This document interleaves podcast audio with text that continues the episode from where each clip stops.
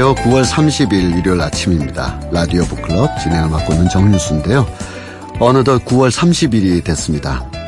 9월의 마지막이고 이제 10월로 넘어가는 그렇게 되면 정말 가을이죠. 이미 뭐 가을의 어떤 청명한 그런 날씨 정말 이 푸른 빛을 어떻게 묘사해야 될지도 모를 그런 어, 빛들이 추석 전으로 또 한 주 동안 계속 이어졌기 때문에 정말 좋습니다. 어, 계절에 감사하고 기후에 감사할 줄이야. 봄에는 왜 그 황사와 미세먼지 있었잖아요. 또 여름에는 폭염, 또 폭우. 근데 이제 정말 가을이라서 활동하기 좋고 뭐든지 해도 괜찮을 또는 아무 아무것도 하지 않고 가만히 있어도 괜찮을 어, 그런 계절입니다. 어, 유럽에서는 어, 이 9월, 10월이 넘어가는 때 특히 독일에서는 옥토버 페스트라는 맥주 축제가 많이 열리죠. 뮌헨이라는 곳에서. 그런데 이 맥주라는 거 또 와인이라는 것도 그렇습니다. 뭐 우리로 치면 막걸리나 소주가 그럴 텐데요. 바로 이 술과 역사가 뗄래 뗄 수 없죠. 역사 속에서 술이 또는 술의 흐름 속에서 역사가 빚어지기도 했는데요. 아, 유럽 맥주 여행이라는 아주 재미있는 책이 있습니다. 음, 맥주에 대해서 한 20여 년 이상을 직접 빚으시기도 하고 공부하시기도 하고 또 여행도 떠나오신 그리고 어린이들의 재활을 위해서 아주 중요한 일도 하시는 푸르메 재단의 백경학 상임 이사님을 모시고 맥주와 세계사, 뭐 좋게 보면 유럽의 역사겠습니다만 맥주에 취한 유럽의 역사를 한번 이야기 들어볼까 합니다. 아, 그리고 테마가 있는 책방의 9월의 마지막 늦게 찾아온 사랑의 이야기 오늘도 장동석 편집장 모시고 이야기를 들어보도록 하겠습니다. 잠시 광고 듣고 다시 오겠습니다.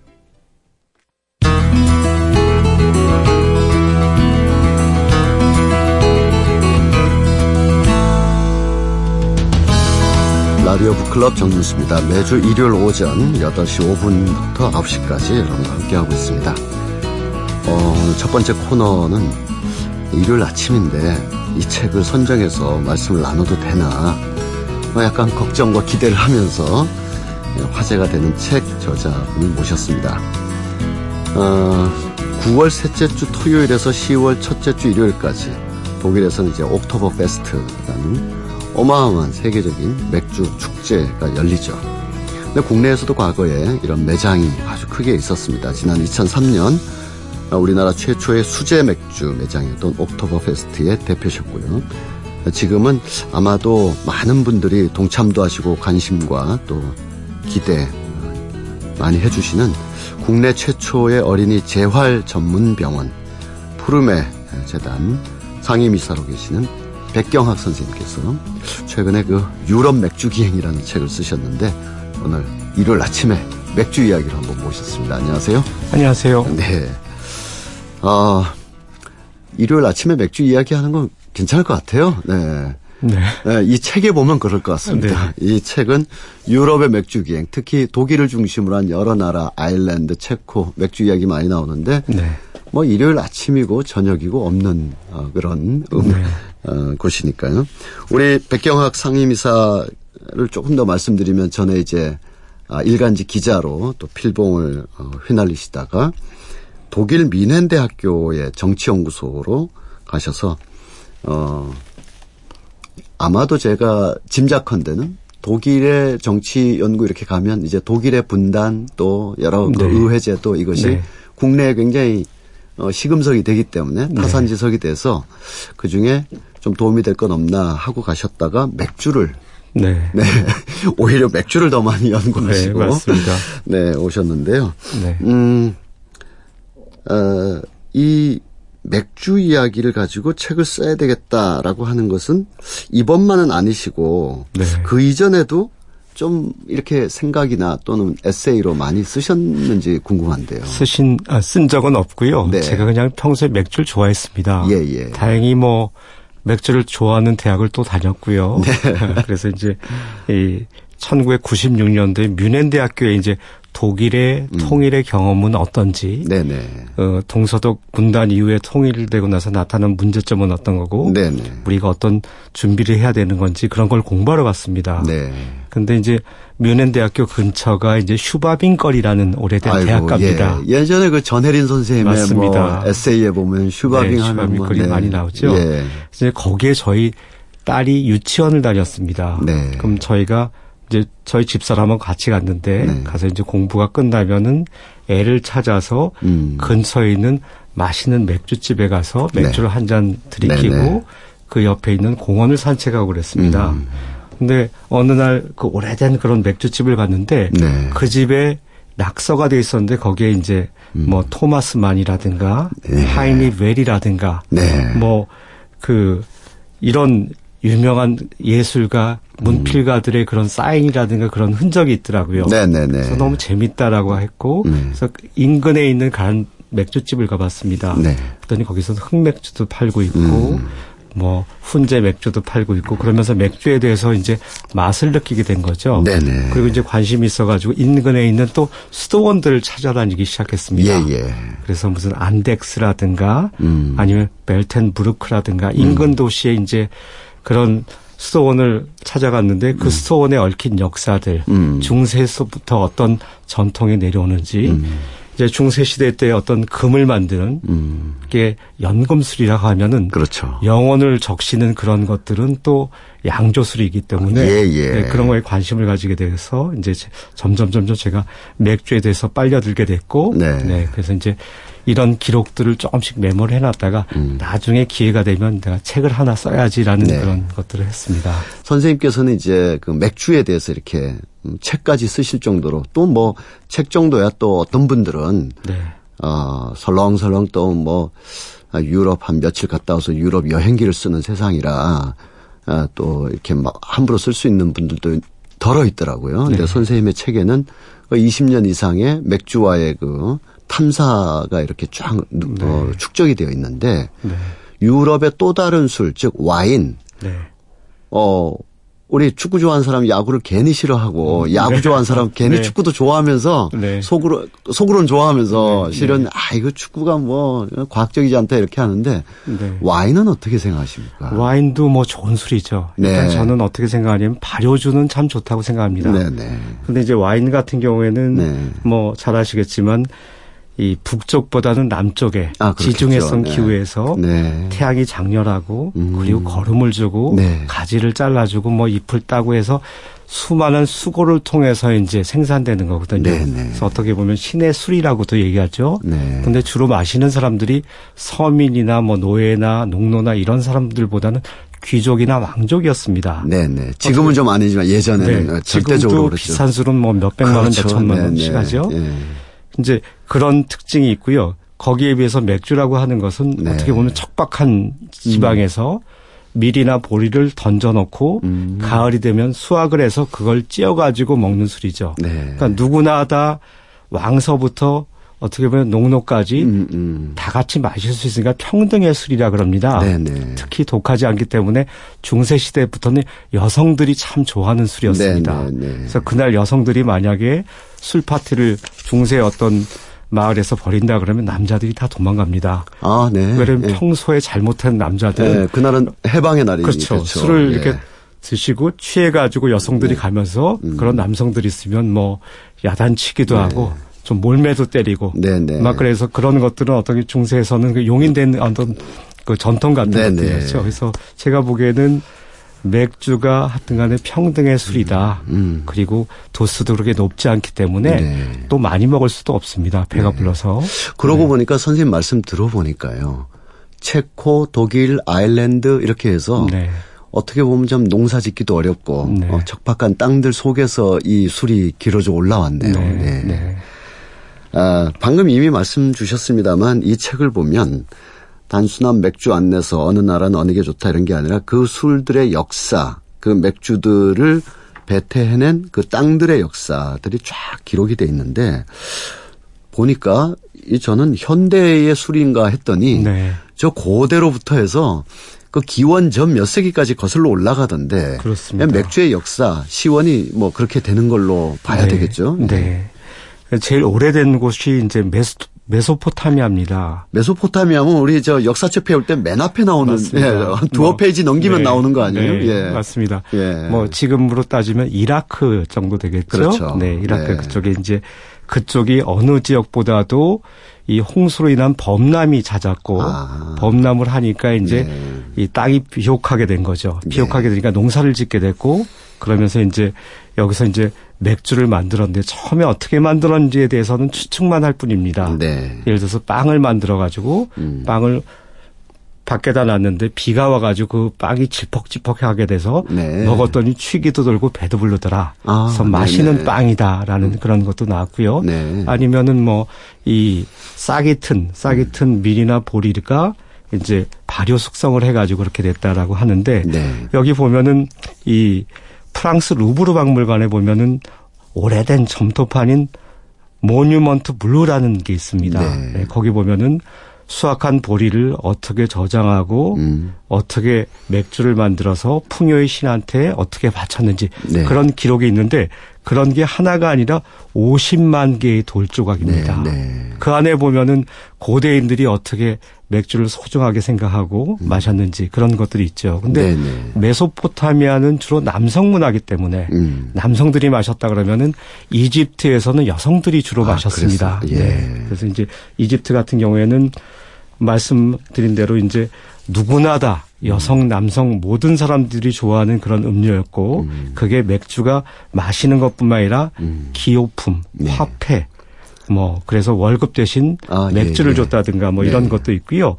그래서 이제 이런 전통이 남아서 어떻게 되냐면은 중세 시대 때 군인이나 선원들한테는 음. 맥주로 음. 봉급을 줬습니다. 아, 예. 그러면은 선원이나 음. 군인은 되게 좋아했는데 음. 아주 부인은 아주 네, 죽을 맛이었죠. 네. 아, 그렇겠죠. 네. 예, 예. 네. 그 그런데 그 봉급이 현실적으로 약간의 환금성도 있는 겁니까? 아, 환금성도 있었고요. 네네. 또 일부분은 곡식으로 줬지만 매일 뭐 4에서 6리터 정도 되는 현물 봉급도 있었습니다. 어차피 월급 줘도 맥주 사 마실 거 네. 바로 주는 건 네, 있는 역할도 그렇습니다. 좀 있겠군요. 네. 네. 그러면 이제 그것이 어 점토판, 아, 서판 말씀하셨습니다만 좀 더 구체적으로 역사가 서술되기 시작한 역사를 네. 인간이 기록하고 거기서 네. 정확한 논증까지도 된 네. 예를 들면 이 책에서 보면 이제 사르마뉴라는 어마어마한 그 한 네. 8세기 9세기 경에 네. 이제 유럽의 지형이 이제 형성되지 않습니까? 네. 예를 뭐 신성 로마 제국의 시초 이렇게 되는데 그때부터는 아예 맥주가 이게 정치, 역사 이런 현장에 이 책에 의하면 네. 굉장히 중요하게 들어오더라고요. 그렇습니다. 이게 중세 시대의 맥주는 어떤 역할을 했을까요? 아, 예를 들어서 그 중세 시대라 그러면 로마 제국이 붕괴되고 네. 동로마 제국도 뭐 붕괴되고 나서는 망망대여였습니다. 네. 근데 그 안에 하나의 촛불들이 하나 둘 세, 생겨지게 되는데 음. 그게 바로 수도원이었습니다. 예, 예. 거기서 학문을 하고 네. 뭐 종교를 연구하고 음. 신학을 공부하고 뭐 연금술이라든가 이런 음. 것들을 했는데 지금 말씀하신 샤르마뉴 대제. 네. 뭐 독일에선 칼 대제. 네, 네, 네. 네. 어 보통 카를로스 대제라고도 그러는데 네. 그 사람이 유명한 맥주 광이었습니다. 네. 8세기에 이제 신성 로마 제국, 로마 제국을 신성하게 또 만든 그런 유럽을 통일하게 됐는데 그, 그 사람이 1m 90이 넘는 장신이었습니다. 네. 그래서 가는 곳마다 꼭 맥주를 가지고 다녔는데 맥주 오크통을 가지고 다녀서 그 맥주를 흠뻑 마시고 취한 상태에서 전승을 다 네. 대승을 거뒀대요. 네. 거뒀는데 그분은 하루에 한 잔만 먹었다 그럽니다. 네네. 네. 근데 그 한 잔이 어마어마하게 큰 통이었죠. 네. 네. 큰 오크통을 마신 네, 거 아닌가요? 오크통을 마셨고요. 그리고 나서 자기가 자기의 그 생사고락을 같이 했던 그 30명의 부하들을 음. 유럽 전역의 수도 원장으로 임명합니다. 네네. 유명한 수도원이 된 어. 거죠. 근데 수도 원장들한테 어떤 특권을 줬냐면 음. 맥주를 양조할 수 있는 그런 음. 특권을 줬습니다. 네. 그러니까 술이란 게 지금도 그렇지만은 그 당시에도 그 음. 당시에도 맥주를 만들 수 있는 권력 권한을 가졌다는 건 네네. 권력이고요. 네. 그거는 어떻게 보면은 그, 그뭐 특권을 상징하기 때문에 네네. 그런 스토원들이 중심이 돼가지고 유럽 음. 전역에서 맥주를 만들기 시작한 거죠. 네. 그러면서 이제 스토원에 오는 수많은 순례객들한테도 이제 술을 음. 팔고 그러면서 부를 축적하고, 음. 그러니까 지금으로 따지면 어떤 종교적인 집단이라기보다는 음. 거대한 어떤 기업 같은 성격의 음. 그런 것들이었습니다. 그렇게 되면 이제 어, 각 수도원들끼리의 어떤 맥주 맛의 그 네, 차별화라든지 또 지속적인 어떤 그 맥주를 네. 제조하는 과정이 네. 지속적으로 연결도 되겠죠. 그렇습니다. 후대로 이어지기도 네. 하고 네. 또 특정 지역마다의 어떤 고유한 역사들이 또 이렇게 돼. 네. 제가 개인적으로 가본 곳에서는 어, 제가 틀렸을 수 있어서 선생님께서 틀렸으면 제가 고쳐주셨으면 싶은데 하이델베르크 성에 올라가니까 그성 안에 엄청난 통이 있었습니다. 그게 맥주통 맞습니까? 오크통이었겠죠. 네, 네, 네. 예, 예. 그리고 그 밑에 사람 크기보다 더 큰. 네. 그 밑에 내려면 황태자의 첫사랑이라는 예, 그런 예, 예, 유명한 예, 또 맥주집이 있습니다. 옛날에 영화에서 drink 네. drink 하던 그런 장면이죠. 예. 네. 아, 그럼 근대로 오면 근대로 네. 오면 이제 뭐 근대의 시작이야 뭐 마르틴 루터로 꼽을 수도 있고 뭐 18세기를 사실상의 근대라고 도 봐야 되고 하는데 보니까 이 마르틴 루터라는 분도 맥주와 더불어서 역사를 네. 뒤바꾼 네. 어, 뭐, 전 세계적으로 역사를 뒤바꿨다 하면 반드시 5걸 안에 꼽힐 사람인데. 네. 이분도 종교개혁을 맥주로 하셨더라고요. 네, 그렇습니다. 네. 이 영국의 BBC 방송하고 네네. 독일의 Die Welt지라는 데서 네. 인간의 삶을 가장 많이 바꾼 지난 천년 동안의 위대한 인물이 누구냐라고 했더니 네네. 루터를 꼽았습니다. 그럴 거예요, 루터. 네. 예. 정신적이고 네. 뭐 예. 물질적이고 모든 면의 음. 어떤 그런 변화를 가져온 사람인데 네. 이분은 이렇게 책을 읽다 보니까 음. 되게 수줍음을 많은 사람이었어요. 예. 그리고 뭐 이렇게 낯가림도 심하고 막 그랬는데 음. 이분이 이제 이 종교 개혁을 음. 어 95개 조의 방방문을 이제 써는 게 뭐냐면 그 당시에 면죄부라는 거를 네, 네, 네. 로마 교황이 팔고 있었는데 네. 독일이 분열된 사회였습니다. 음. 경제적으로 되게 낙후돼서 음. 독일을 뭐라고 불렸냐면 교황의 젖소라고 불렀습니다. 네, 네, 네. 교황이 언제든지 젖자고 싶을 때 와서 아, 하는 그런 네. 어, 착취의 대상이었죠. 음. 근데 보니까 이 면죄부라는 게 너무 불합리한 거고 있을 수 없는 거. 음. 신앙에 의해서 구원을 받는 거지. 뭐 음. 이렇게 돈을 주고 어떤 종이를 사 가지고 하는 게 아니다라고 네. 해서 이제 그런 것들을 했죠. 그랬더니 이제 보름스 국회라는 데 열려서 네.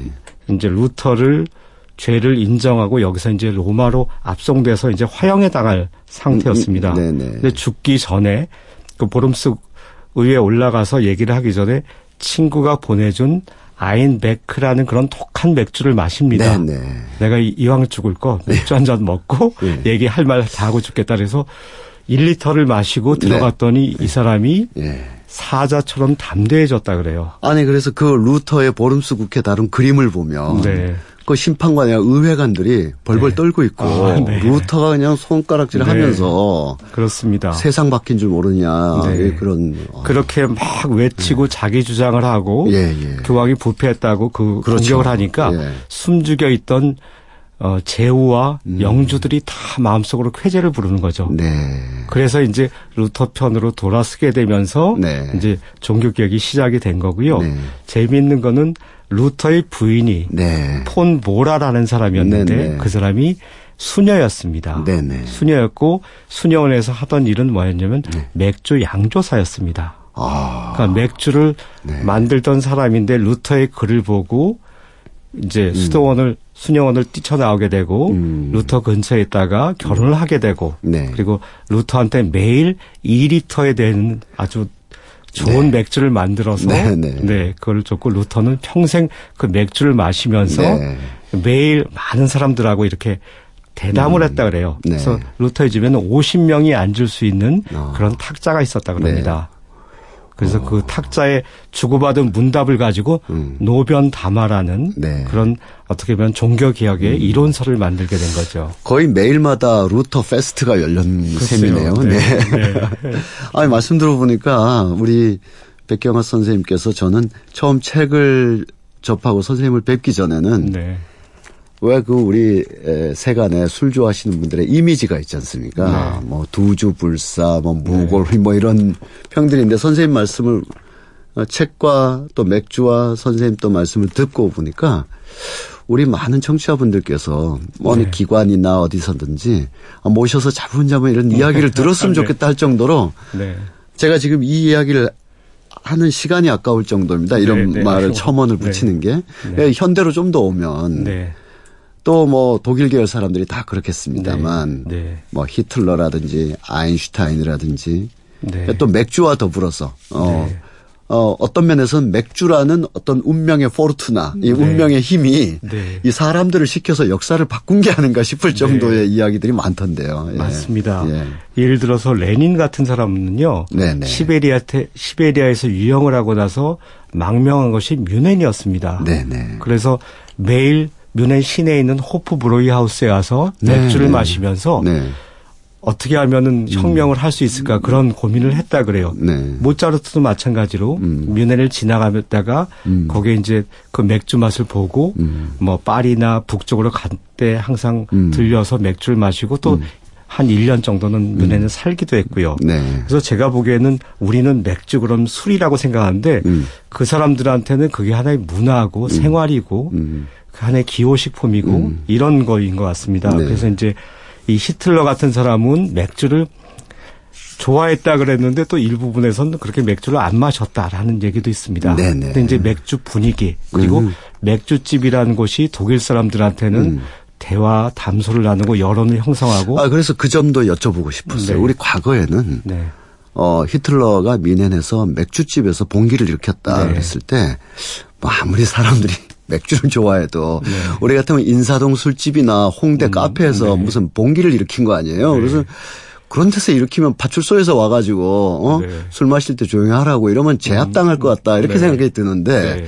미넨 호프 집에서 봉기를 일으켰다는 것은 전혀 다른 거죠. 아 그렇습니다. 거기는 어떻게 보면은 네네. 지금 장충체육관 같은 옛날에 네네. 그런 겁니다. 음. 3천 명이 들어가서 회의나 집회를 할 수 있었고요. 네네. 그 매개체가 맥주입니다. 음. 근데 히틀러 같은 사람은 어려운 단어 뭐 힘든 말 이런 거 쓰지 아, 전혀 거의 안 쓰죠. 네, 그 예. 그 사람은 음. 연극 배우처럼 네. 온몸 뭐 신발을 벗어서 네. 탁자도 치고 발도 네. 구르고 막 음. 토끼처럼 깡총깡총 다니면서 음. 쉬운 단어로 음. 독일 사람들의 자존심을 음. 긁고 우리가 다시 영광을 되찾기 위해선 뭉쳐야 되고 이런 얘기를 하거든요. 네. 그리고 나서 집회가 끝날 때는 그 큰 맥주 잔을 자기가 뭐 500cc 1리터를 다 마셔버리고 음. 그 잔을 바닥에다 내동댕이 칩니다. 네. 지금부터 결단의 순간이다라는 네, 걸 네. 이제 보여주는 거죠. 그럼 그 거기에 모였던 수천 명이 한 네. 1000cc씩 마셨다가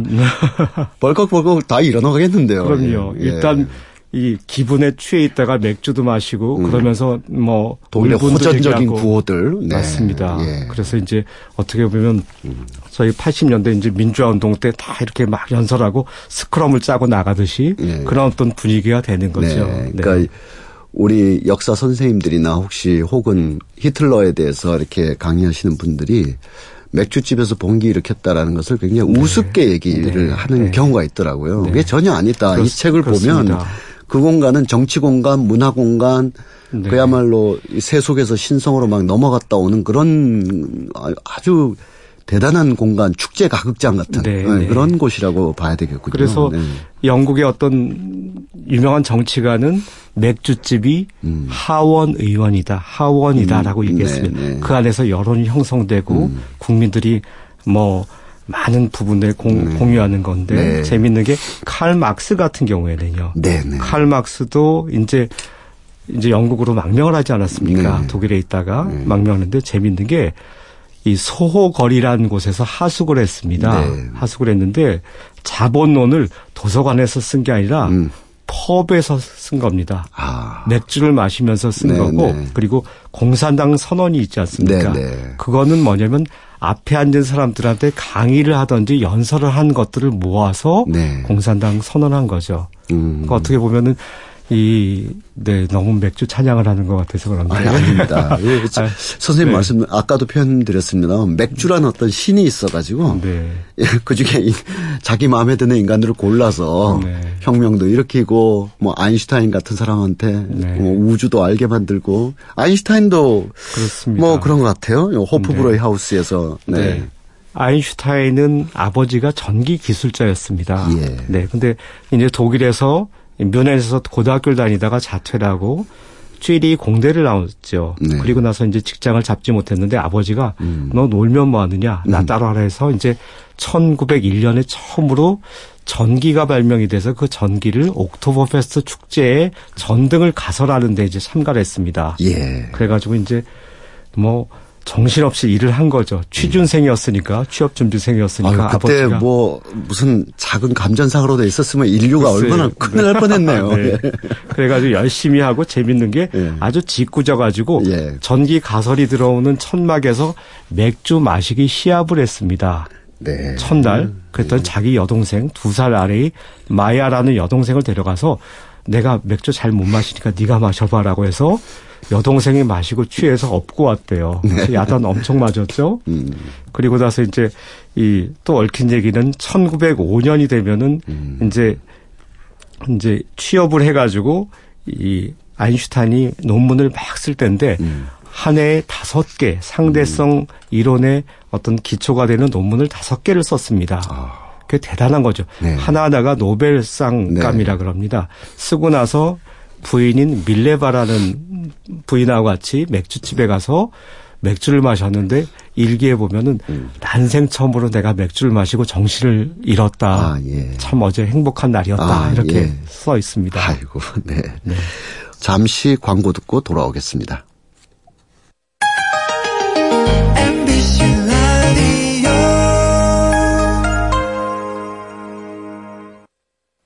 거의 이 맥주로 세계사, 아, 최소한 유럽의 역사는 네. 어, 고쳤어야 된다라는 생각이 들 정도인데, 네. 어, 저희가 시간이 없어서 정말 이런 네. 경우가 없는데, 네. 어, 우리 오전 시간 다 낼 수 없나요? 예, 그 일요일 오전 내내? 그러긴 어려울 것 같고, 네. 우리 PD님께서 그건 안 된다고. 음, 뭐 서너 시간 계속 사실 또 이 앞에 맥주가 한두 잔 있으면 더 날 텐데, 네. 이 제가 사실은 이 책 때문에 선생님을 뵀습니다만 선생님께서 어, 말씀하시기 저하실 수도 있는데 푸르메 재단이라는 어, 저는 네. 이것은 우리 네. 청취자분들이 한 번쯤 왜냐하면 공익 광고로서 접한 분들은 많은데 네. 어저 재단은 뭐 하는 곳이지라고 네. 하는 부분이 있어서 네.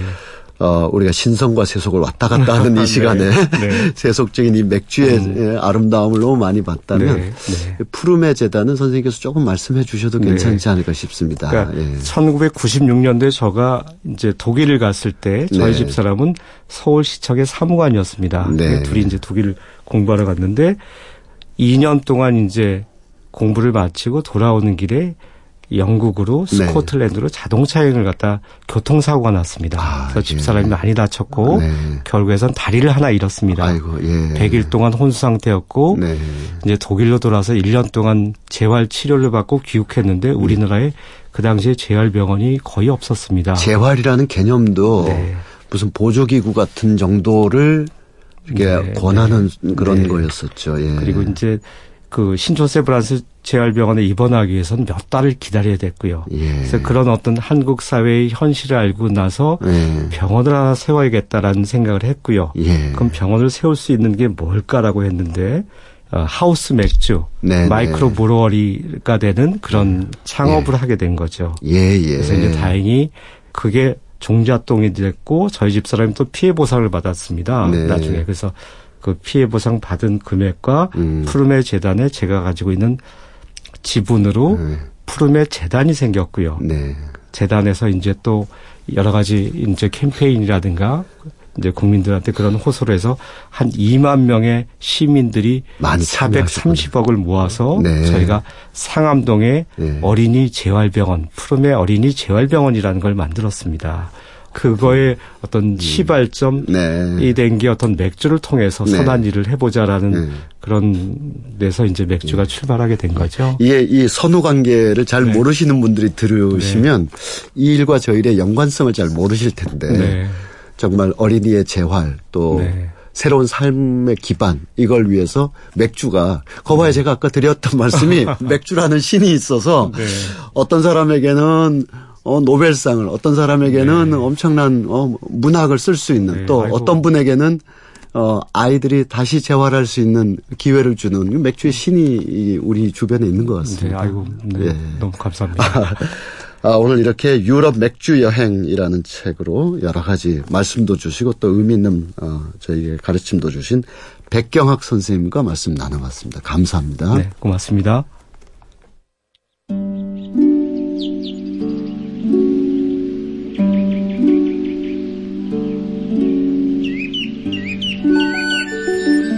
소리내는 책 라디오 북클럽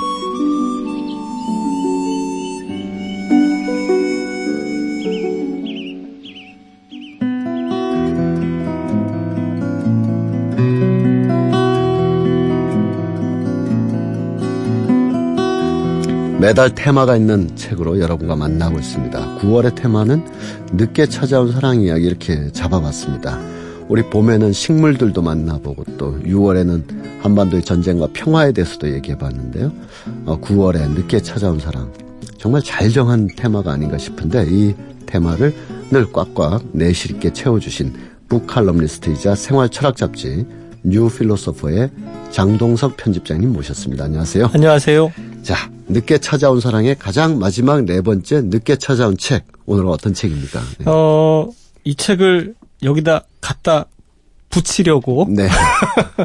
생각을 한 건 스스로 자기 위안과 자기 합리화를 많이 하셨겠군요. 그렇습니다. 어떤 책인지 더 기대가 되는데 보통 늦게 네. 찾아온 사랑하면 뭐 음. 사람과 사람, 연인과 연인 네. 이런 방식의 이제 사랑을 이야기해야 될 텐데 네. 특별히 오늘은 음, 짐승 음, 동물. 예. 네. 동물에 관한 이야기. 동물과 우리. 네. 예. 음, 저는 반려동물을 키우지 않지만 네. 주변에서 반려동물 키우시는 분들이 많이 계시고 네. 그분들이 그 음. 상호작용하는 음. 것, 또 교감하는 것 음. 이런 것들을 보면서 우리에게 참 유익한 일이다라는 생각을 하게 되는데 네. 실제로 우리는 어, 동물을 음. 그렇게 많이 생각하고 있는 것 같지 않다라는 마음이 들었어요. 어, 한두 명의 개개별의 감수성이야 우리가 측량할 수 없지만 음. 사회적 지표로 보면 사실 어 우리 사회가 동물권이라는 말을 굉장히 막 호소를 해야 될 정도로 그렇죠. 어, 동물 그 자체에 대해서는 우리가 오랫동안 이 동물들 들짐승, 날짐승 또 가축들 우리 어르신들 함께 쭉 살아왔는데 음. 그 농경 문화였으니까 어쩔 수 없었겠지만 그렇죠. 어, 지금은 뭐 동물권을 굉장히 호소해야 되는 그런 상황이 있죠 우리가. 네. 그렇습니다. 실제로 그래서 뭐 어, 동물 실험을 반대하시는 분들도 네. 많이 계시고 또 여러 가지 어, 학대하는 경우도 음. 우리가 보게 되는데 그런 음. 부분들을 좀 이겨내자고 하는데 음. 실제로 연구라는 명목으로 학대되었던 동물이 음. 있습니다. 침팬치인데요. 오늘 소개해드릴 책은 어, 미국의 저널리스트인 엘리자베 헤스, 엘리자베스 헤스가 쓴 님 침스키라는 네. 책인데요. 어, 1970년대 미국의 한 대학교에서 어, 유인원이 언어를 할 수 있는가, 언어를 알아들 수 있는가 시험이 실험이 있었거든요. 그 네. 그 실험 제목이 바로 프로젝트 님이었는데요. 네. 이 연구 대상으로 사용되었던 침팬치 님 침스키에 관한 음. 이야기를 오늘 좀 나눠보고자 합니다. 우리는 그러한 것을 그 학, 순수 학술이든 음, 그런 세계는 잘 못 보니까 영화에서 이미지로 이렇게 보지 않습니까? 그렇죠. 그래서 뭐 약을 올리다가 그 원숭이나 유인원한테 약을 올리던 인간이 뭐 이렇게 공격을 당한다든지 음. 이런 것을 많이 보게 되는데 지금 말씀하시니까 뭐 한두 개 영화도 막 떠오르고 그러네요. 네. 그렇습니다. 뭐 최근에까지 인기가 있는 그 혹성 탈출 같은 네네네. 영화에 보면 그 침팬지 하나가 그 실험 대상이 유인원들의 네, 네, 네. 어떤 병을 치료하기 위해서 유인원이 아니라 이제 인간의 병을 치료하기 위해서 유인원 실험을 하는데 그중 하나가 음. 그 혹성 탈출에 등장하는 주인공 시저라는 그렇죠. 네. 예 침팬지이지 않습니까? 네. 사실은 이 시저의 원형이 된 실험의 원형이 된 그 실험이 바로 이 니, 프로젝트 아. 님이거든요. 아, 그렇군요. 예. 예. 1973년 11월 19일에 미국 음. 오클라호마주 노먼에 위치한 영장류 연구소에서 이 님 침스키가 태어났습니다. 네네. 엄마 캐럴린의 손에서 자라지 못하고요. 음. 출생 열흘 만에 뉴욕에 있는 한 인간 가정에 입양이 돼요. 아, 네. 예. 이게 이제 인간화된 침팬치에게 소통 기술을 가르칠 수 있으면 인간이 언어 습득 과정을 습득하는 과정을 밝힐 수 있겠다라는 희망을 음. 안고 시작된 실험인데요. 그러니까 네네. 이 실험이 침팬치의 무엇을 알아보기 위한 실험이 아니라 음. 침팬치를 연구하면 음. 인간의 언어 습득 능력을 그 과정을 알아볼 수 있겠다. 결국 인간을 알아보기 위해서 침팬치를 이용한 음. 실험이거든요. 그러면 그 연구자들은 그렇다 치고 또 예. 저희가 방송에서 잠깐 하는 말이십니다만 어이없이 거기까지 온그 음. 힘도 없고 인간에 의해서 포박된 이 침팬치는 그렇다 쳐도 그 침팬지를 입양한 가족들은 네. 이게 실험인 줄 알고 참여했는지 또 참여했다고 하면 그 꽤나 오랫동안일 텐데 이 가족들은 어떤 변화가 없었습니까? 어떤가요? 침팬지를 입양한 것은 실험 과정이라는 것은 이미 인지를 하고 그랬겠죠. 있었어요. 네. 안 그러면 예. 너무 비윤리적인 게 되니까. 그렇습니다. 네. 어, 대리모 그러니까 음. 엄마도 굉장히 님을 사랑했고요. 네. 잘 따랐어요. 네. 사람 옷 입히고 사람 먹는 음식 같이 먹고 배변 배변 훈련도 하고 아주 가끔이지만 화장실을 이용하기도 음. 하고요. 낚시도 즐기고 가족을 위해서 가끔 설거지도 했어요. 네, 네. 그러니까 이게 고도로 훈련이 되어가는 거죠. 네, 인간처럼. 네, 네. 생후 2개월부터 배운 수화, 수어 요즘 이렇게 표현하는데요. 네. 수어 덕분에 어 약간의 소통, 기본적인 의사소통을 음. 할수 있게 음. 되었어요. 어 굉장히 님이 사랑받으면서 이 가족 속에서 자랐고 영리했기 때문에 어, 야생에 있는 침팬치보다는 음. 굉장히 이렇게 고도로 인간화되는 것처럼 보였어요. 네. 문제는 음. 4년을 채우지 못한 어느 시점이었는데요. 네. 결국 돈 문제 때문에 이 실험이 끝나버렸습니다. 아. 연구비가 고갈되자 음. 영장류 연구소에서 실험을 중단하게 됐는데요. 음.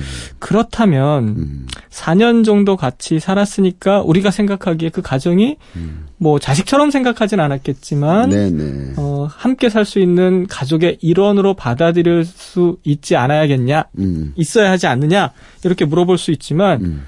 그들에게도 사실은 실험의 명목으로 비용이 전달되었고 아. 이 과정이 없어지니까 사실은 지속할, 네네, 지속할 수 없는 거죠. 예, 그, 어, 우리 뭐, 어, 개나, 어, 또 고양이, 사실 적지 않은 비용이 되는 건데, 그렇죠. 침팬치라고 하면 또 이 가족이 제가 짐작한데는 그런 어, 여유가 충분치는 않고 그런 비용이 온다고 하니까 이왕 또 어, 의미 있는 일이기도 하고 그렇습니다. 그래서 아마 참여했을 것 같은데요. 네. 실제로 4년 정도가 되니까 네. 덩치가 일단 덩치가 사람보다 훨씬 더 아, 그렇겠군요. 커졌어요. 네. 예. 집안에서 생활하기도 어려워졌고 또 식사량이 많아질 수밖에 없으니까 네. 이 비용이 아니고서는 후원 음. 비용이 아니고서는 음. 감당할 수 없었던 건데요. 그 가족을 우리가 섣불리 함부로 뭐라고 말을 해서는 안 되겠군요. 그렇습니다. 네, 네. 어쨌든 어이 그 님이 다시 영장류 연구소로 돌아와야만 했는데 음. 이 돌아오는 순간부터 이 님에게는 음. 고난의 그렇겠군요. 연속이었어요. 네. 음. 어, 다시 어, 후원자들 약간 이렇게 부유한 분들에게 어, 이 님을 맡아줄 수 있느냐 음. 이렇게 제안을 하고 다시 입양되는 형태로 몇 가정에서 음. 받아들였어요. 네. 하지만 어떤 면에서는 떠돌이 생활을 하는군요. 그렇습니다. 네. 어, 사실은 이게 인간과 똑같죠. 삶의 영역이 음. 달라지면 음. 급 뭔가요? 폭력성 같은 것들이 네. 발현될 수 있지 않습니까? 네. 그러면 또 어, 여기에 익숙하지 않은 인간은 이 님이라는 친구가 원래 이런 놈이구나. 뭐 이렇게 단죄할 수 있고. 예, 네. 대부분 그래서 갔던 집에서 네. 폭력성을 이유로 파양을 아, 당했어요. 예, 예. 결국 사육장으로 다시 돌아왔는데 예. 어 20년 동안 님을 사랑했던 사람들로부터 음. 이제 버림받고 어, 그 후에 이제 실험이 있은 후에도 20년 동안 이제 그 영장류 연구소에서 생활을 했는데 음. 결국은 이 시설 저 시설 떠돌아야 했고 음. 결국은 마지막에는 음. 의학 연구 실험실로 보내지는 아. 상황이 되었습니다. 마지막에 운명까지도 인간을 위해서 헌신하는군요. 어떤 그렇습니다. 면에서. 네. 예. 림을 포함한 침팬지들이 돈 문제로 영장류를 대상으로 한 의학 음. 생체 실험을 했던 뉴욕 대학으로 음. 팔려갔었는데요. 다행히 음. 이 림의 실험이 워낙 유명했기 때문에 음. 어, 동물 그 시설 이라든가 보호 단체들에서 요구를 해서 음. 어그 마지막에 이제 죽지는 않았는데 그 덕에 동물보호소로 옮겨 오기는 했는데 2000년 우리 음. 이제 서기로 2000년에 죽음을 맞이했어요. 아이고. 안타까운 네. 일인데요. 보통 침팬지가 야생에 있으면 한 50년 산다고 해요. 네. 그런데 님은 27년을 살았어요. 아이고, 절반밖에. 네, 그렇습니다. 네. 극도의 스트레스를 받았을 음. 것이라고 이제 예측이 되고 실험이 끝난 후에도 사실은 제대로 삶을 살아낼 수 없었던 음. 음. 애초부터 야생에 있거나 엄마 품에 음. 있었다면 음. 겪지 않았어야 할 고통을 음. 겪게 된 거죠. 네. 사람 살기도 버거운데 동물까지 이렇게 해야 되냐 이런 일부 의견도 있습니다. 동물권. 반대하시는 분들은. 예. 근데 뭐 어, 우리가 그런 면도 우리 사회에 얼마든지 있습니다만 또 어느덧 우리가 G20, G20 국가 아닙니까?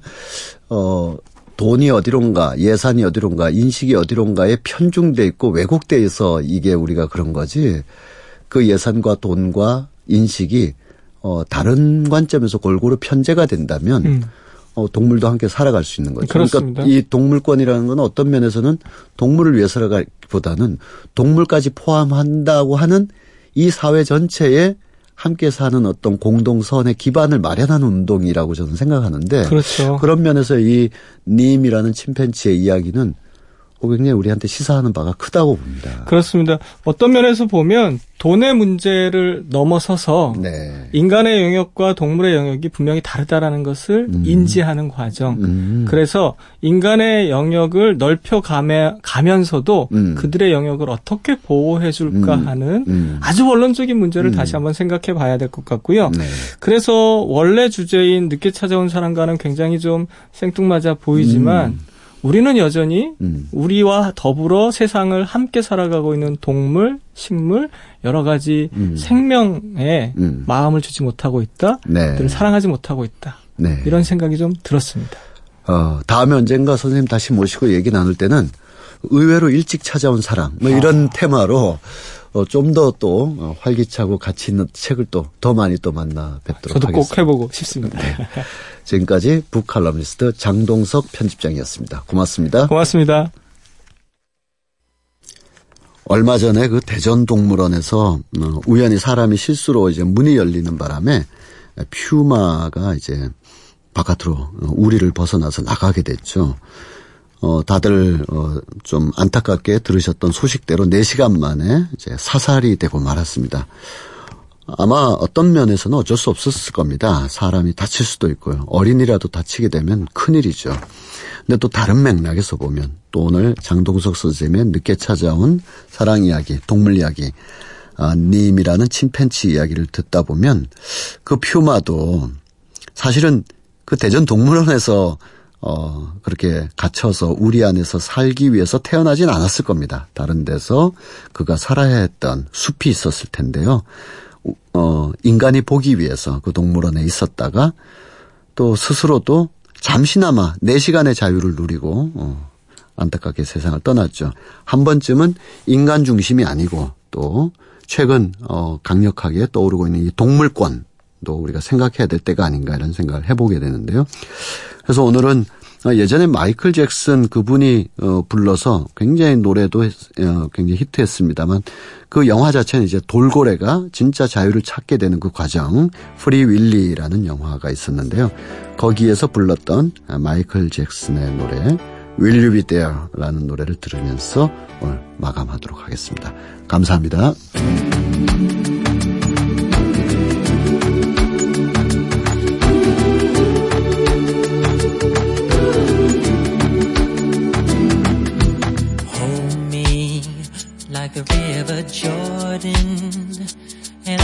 Say to thee, you are my friend. Carry me like you are my brother. Love me like a mother. Will you be there?